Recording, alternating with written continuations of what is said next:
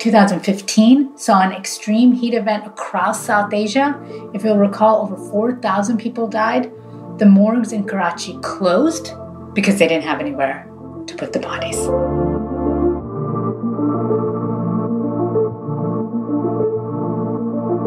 Welcome to This New Climate, an Acclimatise podcast about the innovations that could transform our world as we enter a new era of climate instability. You just heard Anjali Jaiswal, Senior Attorney and Director of the Natural Resource Defence Council's India initiative, talking about the devastating impact of the severe heat waves in 2015. The experience in South Asia shows that extreme weather events in cities are not just an inconvenience, they can be a matter of life and death. But are such severe impacts of climate change in urban areas inevitable? In this episode, we explore how a new wave of planners are challenging the orthodox approaches to urban development to make cities better prepared for climate threats and make them better places to live at the same time.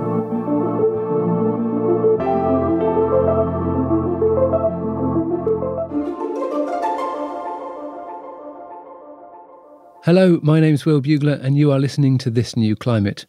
We are continuing our series on innovations that can help the world respond to the challenges of climate change. The approaches that we're focusing on are those that have the potential to challenge fundamentally the way we do things, so that the scale of the response matches the challenges posed by the impending climate breakdown. It's an approach that is supported by the European Institute of Innovation and Technology's Climate-KIC initiative. In this, episode four of a six part series, we explore Blue Green Solutions, a systems approach developed by Imperial College London and supported by Climate-KIC that encourages urban planners to rethink the definition of infrastructure and deliver effective adaptation in cities by enhancing water systems and vegetation. But what impact can water and plants really have on managing climate impacts in cities? Is the approach effective? And if it is, why are so many cities overlooking it in favour of hard infrastructure? To get to the bottom of these questions, let's start by considering the impact of heat on cities. Last year, countries in Northern Europe, and indeed many parts of the Northern Hemisphere, experienced a prolonged heat wave. Temperatures in countries like Portugal and Spain topped 46 degrees C.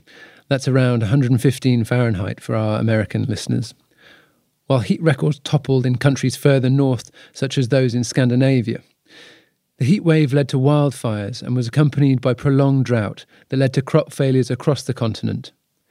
In the United Kingdom, 2018 was one of the hottest summers on record, and the conditions caused wildfires to erupt in large areas of moorland peat, which burned for several weeks.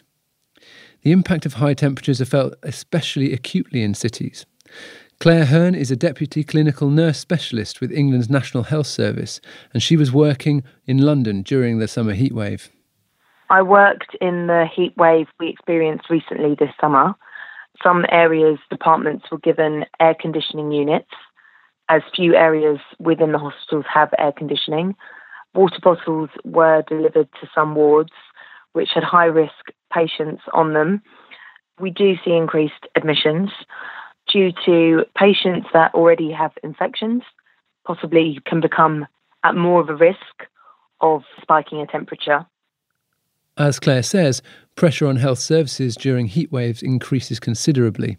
Admission statistics for July 2018 from NHS England showed that with a total of 2.17 million admissions to A&E units, walk-in centres and urgent treatment centres, the NHS treated 27% more patients in emergency care compared to the same period in 2017. High temperatures are particularly problematic for people who are less able to take the necessary action to cool themselves down. So, if you've got dementia or you're vulnerable, you're confused, or you're elderly, or you're a child under four, then you won't necessarily know what to do to keep yourself cool. So you won't know to drink more water, you won't know to wear loose fitting clothing. So the most vulnerable people tend to suffer the worst effects of heat waves. Extreme temperatures, like many other climate risks, act as risk multipliers for those with other conditions. Those people who are already experiencing health complications are therefore especially susceptible to the most dangerous effects of heat waves.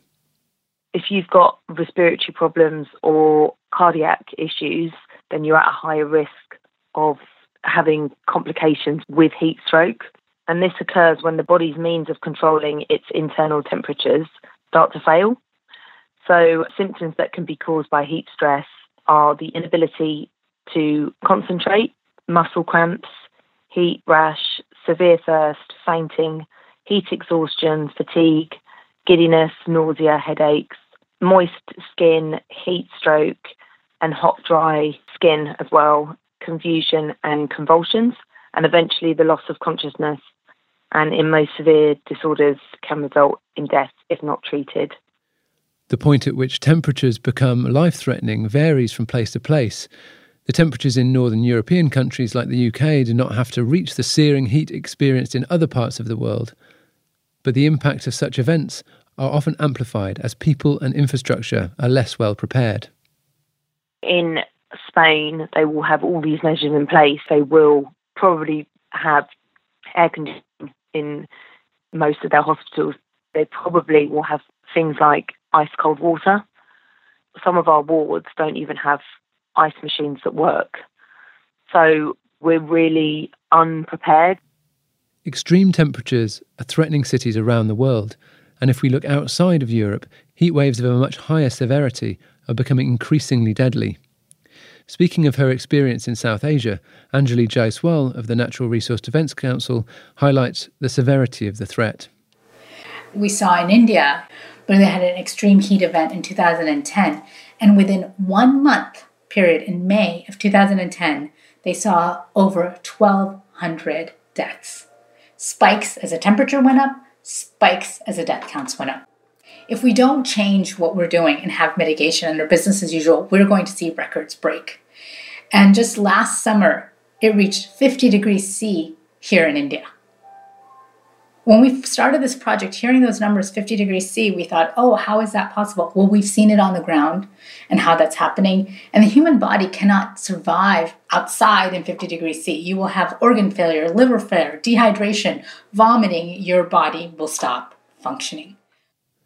Like in the UK, vulnerable groups often suffer most during these heat waves. In India, high levels of poverty and poor quality housing is the most significant indicator of heatwave risk. By some of the city numbers alone, one fourth of the city's population lives in slum communities, poor communities, outdoor workers, construction workers, cart pullers. And in India, what you see and across the world, the battle against poverty is the same battle against climate change. So it is about keeping our cities and residents healthy and thriving. Of course, heat waves are just one of many interconnected climate threats people in cities have to deal with. There is also risk of water scarcity and drought, and an increased risk of flooding, for instance. So clearly, city planners need to find new solutions to deal with these problems, and as Anjali says, keep our cities and their residents healthy and thriving. The prevailing approach to adapting to climate change is characterised by two things Firstly, cities rely on hard infrastructure flood walls, new sewers, raised roads, air conditioning, and so on. Secondly, city governments put a lot of focus on emergency planning and response to prepare for disasters. However, a growing number of city planners, architects, and designers suggest that better results can be achieved by using a fundamentally different approach. The approach known as blue green solutions, is essentially based on the premise that cities could be designed to be much more resilient if more attention was given to vegetation and green spaces, and water and blue spaces. Because of the dominance of hard or grey infrastructure approaches, blue green solutions are often characterised as being somehow in opposition to these traditional models. Tim Van Hattum from Wageningen University has worked on many projects involving nature based approaches in urban areas. He explains why there is such a tension between the two approaches. I think one of the problems is that we still need to know much more about nature based solutions of how effective they really are because we have a lot of experience with civil engineering solutions and we can uh, calculate, predict very precise how effective these are. But for nature based solutions, there's still a lot of uncertainties combined with the uncertainties about uh, the climate effects we will have, there's still a lot of questions of how effective these nature based solutions really are. So, as Tim says, decision makers like hard infrastructure because it's tried and tested. A significant barrier for blue green solutions is that there's much less good evidence of their efficacy, and measuring the true cost and benefits to cities of these measures is more complicated than with grey infrastructure. But for Cedo Maksimovic, Professor Emeritus in the Faculty of Engineering at Imperial College London, the two approaches should not be viewed as conflicting at all. First of all, we are not against grey infrastructure. On the contrary, grey infrastructure has its role. It will continue to be used, but at more balanced proportion with the nature-based green infrastructure. Green infrastructure can replace a lot of them, but not fully. For Professor Maksimovic, it's not the incompatibility with grey infrastructure that prevents blue green solutions from gaining traction, but other barriers. One of the major barriers, first of all, it's not well known as a concept. That is one of the obstacles. The other obstacle is that the legal framework is not yet fully developed to support this and make it even mandatory if needed. So, part of the reason why blue green solutions are overlooked seems to be a lack of understanding about what the approach actually entails. This has been compounded by the fact that the legal and regulatory frameworks have developed over many years alongside grey infrastructure approaches. So, how did grey infrastructure become so dominant? Well, urban planning originated around the turn of the last century. Cities, especially in Europe and in the US, had grown extremely fast, and health concerns were beginning to arise due to large slums and the proximity of housing to heavy industry. The need for better planning was clear, and there were many efforts to incorporate green spaces into cities. In the UK, for example, Ebenezer Howard designed garden cities, which, among other things, envisage extensive green spaces close to where people lived, separating the residential from the industrial. However, it was another trend, modernism, that really took off. Modernists like Otto Wagner, Tony Garnier, and a little later, Le Corbusier created futuristic urban spaces full of concrete and steel, imagining the city as a machine. As engineering techniques continued to advance, construction of grey infrastructure became faster. This was particularly important in Europe after the Second World War and entrenched the approach further. So, while the urban planning discipline was born out of a desire to improve public health and well being, as the 20th century progressed, more emphasis was put on functionality and transport. In more recent years, due to the combined effects of climate change, pollution, and socio-economic challenges, the discourse in urban development has begun to shift again to focus on cities that provide healthier and more social spaces that promote a better quality of life for their inhabitants. This shift has provided the space for blue green solutions to emerge once more. Tim van Hattum explains how these approaches can benefit cities. Well, there's a lot of attention uh, to nature-based solutions uh, recently. Uh, I think that's a really good thing because nature-based solutions they can solve uh, large parts of, of these problems. And what, one important thing is that our most of our cities are developed or designed to remove the water that falls in the city as soon as possible and to get it out of the city. But what we see recently is that these heavy rainfalls, when they will increase, it is impossible to get rid of that water anymore because our sewer systems are not designed on these heavy rainfalls. And it's almost impossible to put these large amounts of rainwater under the ground and to remove it out of the city. For Tim, this example epitomizes the problem with traditional planning approaches. The desire to move water out of the city as quickly as possible via sewers inevitably conflicts with the inflexibility of the infrastructure to deal with changing environmental conditions, a situation that is becoming ever more obvious as climate change drives more extreme events. So we have to change the design of our cities and we ha- have to uh, start seeing water more as a resource and nature-based solutions play a very important role in that because nature-based solutions restore the drainage capacity of the city and because most of our cities at this moment are covered by uh, concrete.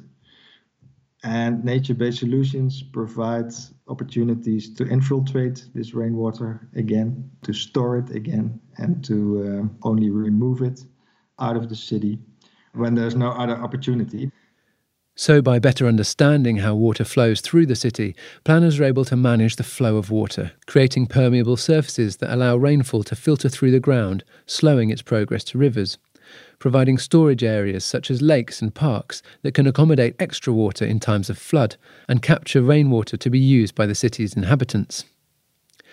This thinking transforms the relationship between the urban and the environment. As well as managing flooding, blue green solutions also have the potential to reduce temperatures too. They also reduce the urban heat island effect, so they reduce the temperature in the cities. For instance, um, if you put a lot of trees, trees evaporate water, they provide shade, they also provide a nice environment, a nicer environment for people to live in. Uh, so the livability of the cities uh, will increase. It has benefits for biodiversity, this other way of designing cities not only is a good strategy for climate adaptation, but also um, a good strategy for creating good and livable cities. So, not only can nature based approaches to urban planning improve the urban water cycle or reduce temperatures in summer, they also come with many other co benefits. Adding different types of vegetation to cities can make a tremendous difference to their look and feel. It encourages the use of outdoor spaces for leisure, exercise, but also social contact, improving physical and mental well being, while improving the air quality and conserving a city's biodiversity. Such improvements are particularly important for the poorer and vulnerable populations who frequently have less access to green space. Urban planner Teodoro Georgiadis tells us of an urban development project that aims at protecting vulnerable populations through the creation of green corridors in a city. Actually, we are working with uh, medical doctors in order to, to make protocols uh, because within the city there is problem of fragile population, particularly people that suffer from diabetes and uh, Parkinson and Alzheimer. And in particular, people that suffer from diabetes are very sensitive to changing in temperature.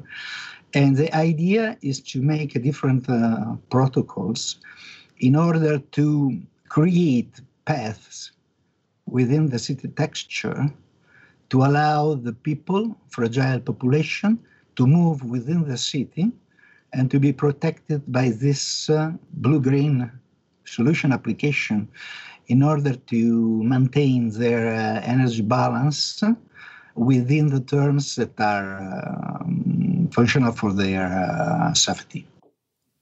These co benefits for health, well-being, and the livability of cities may hold the key to allowing blue green solutions to gain traction as a preferred approach to urban development in the face of climate change. As we'll hear after the break, this will become increasingly important as the impacts of climate change become more apparent in cities.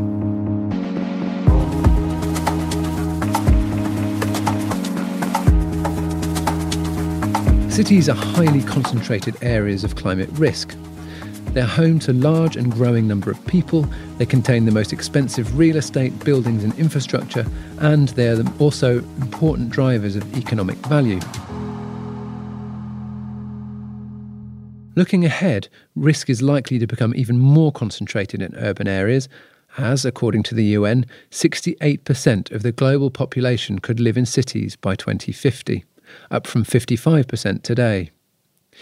The amount of growth is not expected to be evenly distributed around the world, with India, China, and Nigeria expected to account for 35% of the urban population growth over that time period. Asian and African countries are expected to see the greatest urban growth rates, and this is significant as they are also regions that are expected to see some of the most severe climate impacts.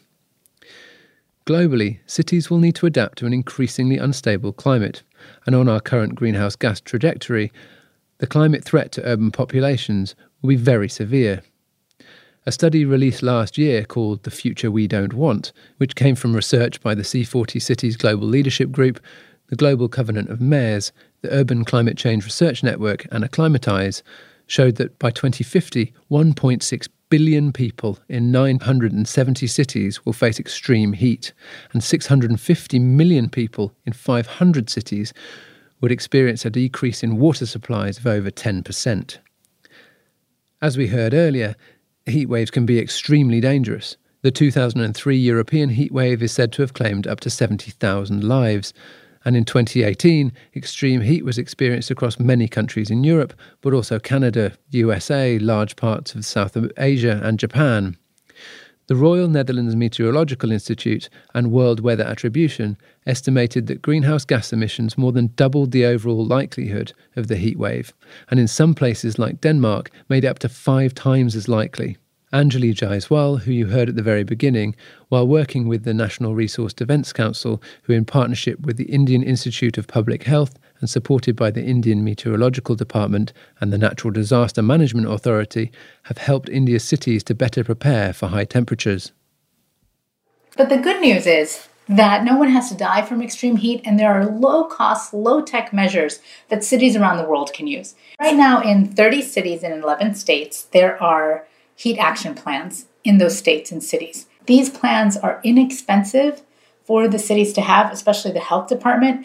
Those formalize this process of interagency communication within the government, with media, and the doctors, all playing a role, and community organizations coming together. They consist of an early warning system, a massive media campaign, and awareness through ads and hoardings that are up throughout the cities.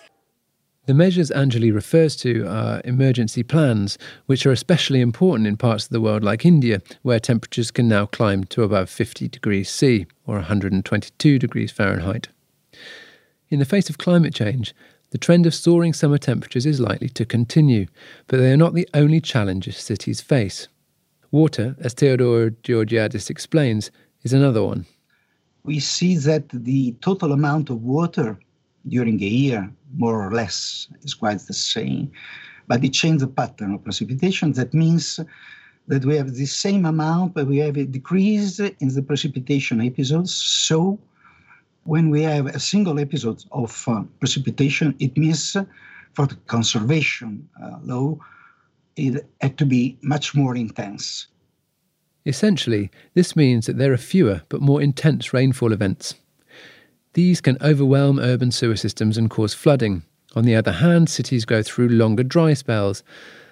A study released earlier this year by researchers in the University of Newcastle in the UK analysed 571 European cities, showing that cities in southern Europe would experience more droughts, central European cities would experience more heat, and northwestern European cities would be at higher risk of river flooding. The challenges cities are facing worldwide due to climate change are daunting and will need a diverse set of approaches to cope with them. Blue Green Solutions offers a methodology that can at least start alleviating some of these problems, but could also be scaled up to have a much bigger impact.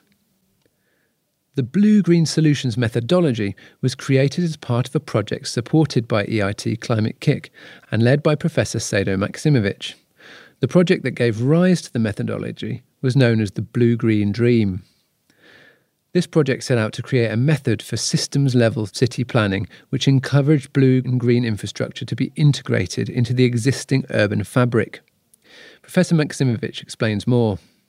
The main objective of the methodology is to change the paradigm, change the mindset of urban planning and introduction of this what we call nature-based solutions in the urban fabric.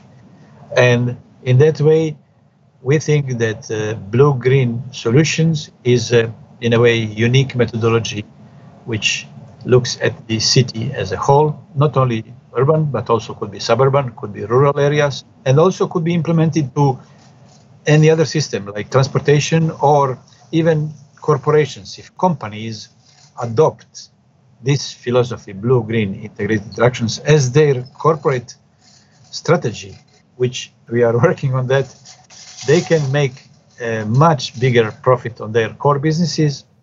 So, how does it achieve this? Well, the key to the blue green solutions methodology is to integrate blue and green infrastructure into city planning at the systemic level. This means bringing on board a wide range of stakeholders and involving municipal departments that are not used to thinking of vegetation and water as infrastructure. According to Professor Maksimovic, it is identifying the systemic interactions between the urban water cycle and vegetation and city functions such as health, transport, energy, and indeed its resilience to climate change, which distinguishes the blue green solutions approach from other green infrastructure measures that are sometimes applied in cities. Green infrastructure are not new, but depends what people comprise by that. People think uh, let's plant a lot of trees and that is green infrastructure. If you plant trees randomly, if you don't select proper tree for proper function, that is in my view, not proper use of that natural resource. The difference between the blue-green solutions and conventional, let's say, green infrastructure is that in the blue-green solutions, we start our concepts before the architects draw the first line or urban planners or landscape architects. We bring together all stakeholders interested in that part of the city, that district, that house, that part of the structure, and we analyze what are, first of all, locally available resources, how we can combine these resources in their interactions and multifunctionality, how these then can be used in meet the main objectives, goals of that development. We look at the goals, and then goals drive the development and environment. So goal-driven planning is one of the key elements of this planning methodology, which means you define the interactions between these resources, between infrastructures, and practically part of the planning, we look at these interactions, we optimize them, we economize with them, we monetize them, and we build, plan the system in which we maximally use these interactions water, energy, environment, air, food, transportation, mobility, they all benefit from supporting each other rather than being planned as it is current planning in silos separately. You plan separately traditionally, you solve one problem, you create another one. Blue Green looks at entirety of all these systems and how they support each other, how they interact by making the whole system more financially efficient, environmentally friendly. So, so the key difference is such is that differences that we look at the multifunctionality and we use the multidisciplinary approach to planning and as a result we get much better, healthier, cleaner, more resilient solutions.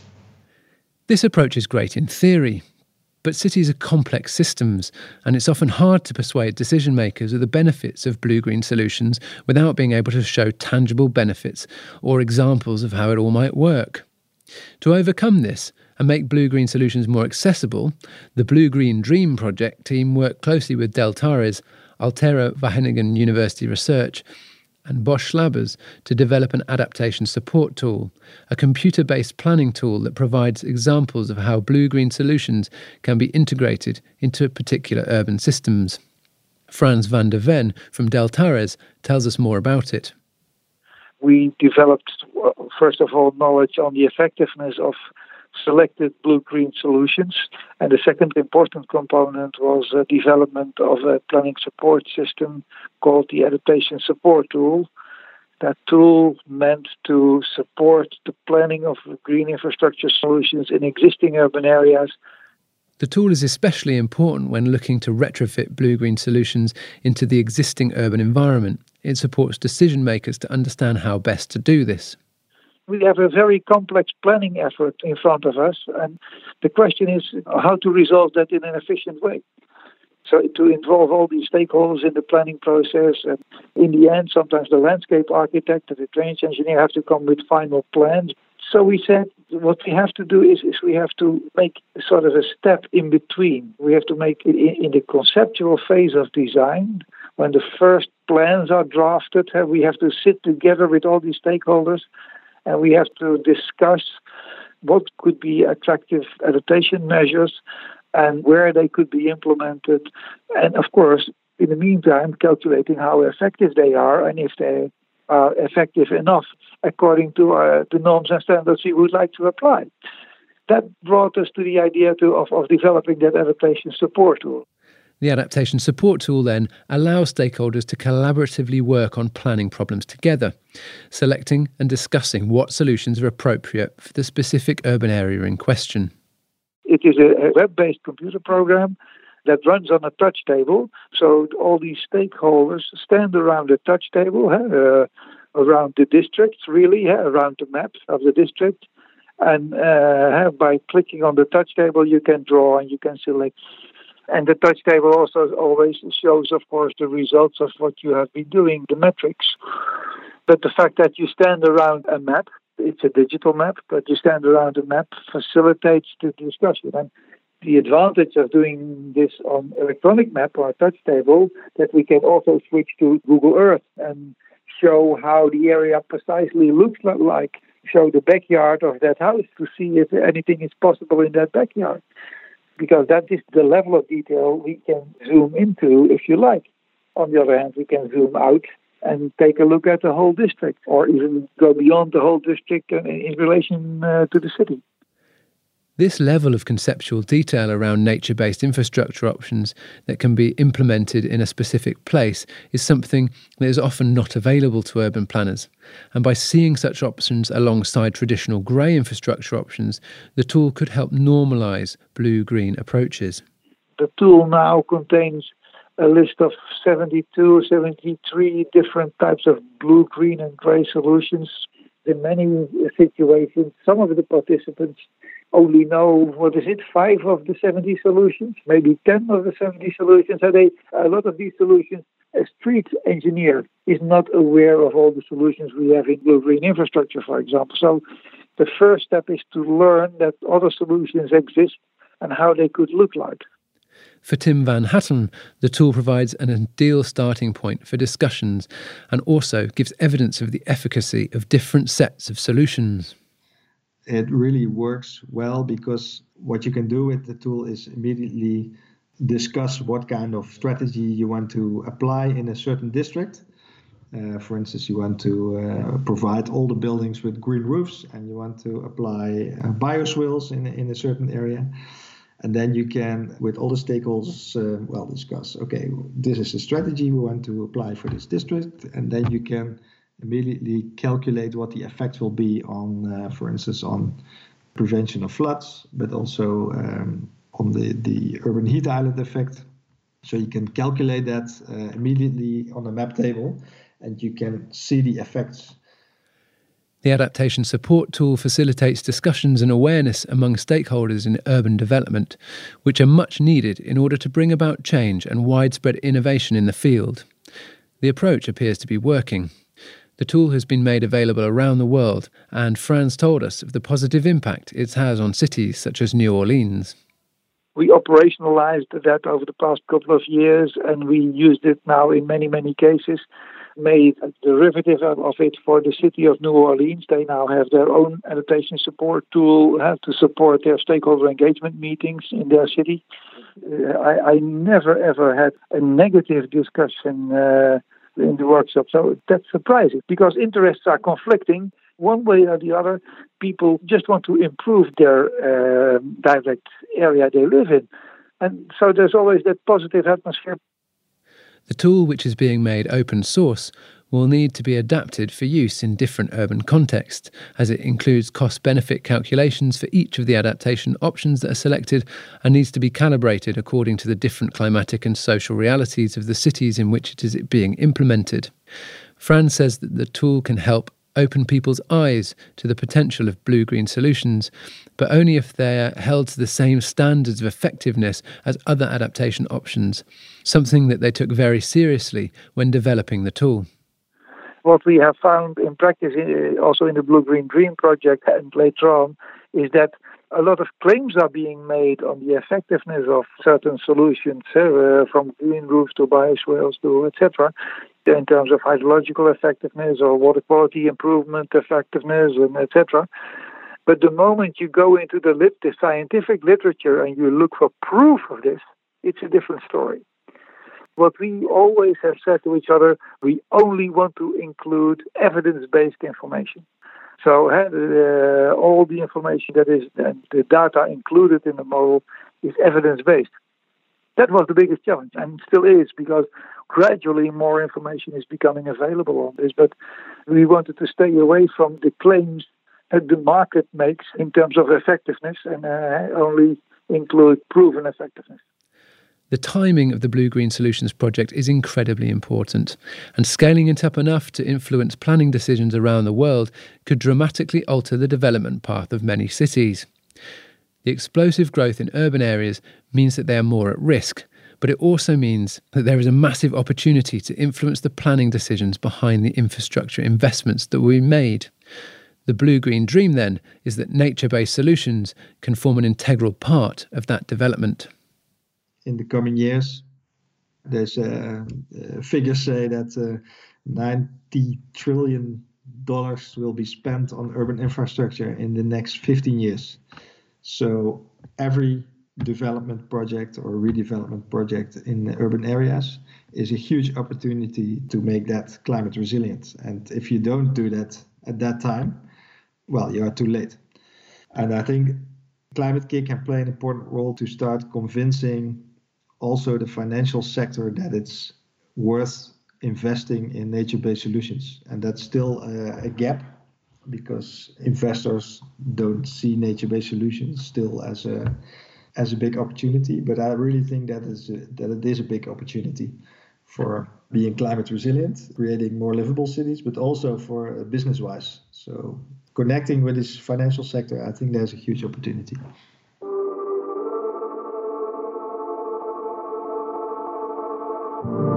Climate change is forcing cities to adapt to environmental threats while dealing with social and economic pressures as they grow.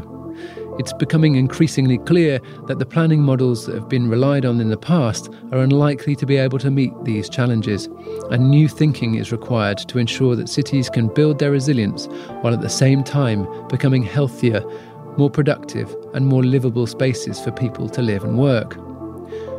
Blue Green Solutions is really a story about challenging assumptions and reshaping conceptions about what the term infrastructure actually constitutes. If urban infrastructure is defined not by its form, but by the service that it provides to the population, then we can see a park as an infrastructure asset for flood resilience just as much as a concrete levee.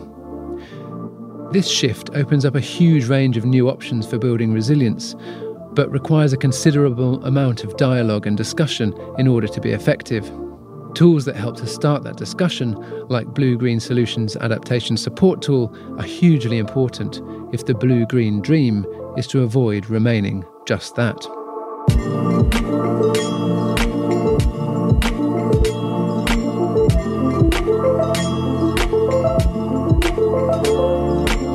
Thanks for listening. We hope you enjoyed today's episode. If you did, then why not give us a review on iTunes? That would really be a great help. As always, you can get in touch with us on Twitter at This New Climate and head over to www.acclimatise.uk.com forward slash This New Climate to learn more about this podcast. A big thank you to our guests Anjali Jaiswal, Claire Herne, Teodoro Georgiadis, Tim Van Hattum, Frans van de Ven, and Cedo Maksimovic. Thanks also to the C40 Cities Leadership Group and to our Climate-KIC coordinator for this episode, Ellie Tonks. Content for this episode was derived in part from a series of innovation insight notes coordinated by Ellie Tonks and Gina Lovett for Climate-KIC. This episode was produced by Acclimatise and EIT Climate-KIC and was hosted by me, Will Bugler. Background research and narrative development was by Elisa Jimenez Alonso and Will Bugler and editing and production support was by Lower Street. See you all again in two weeks.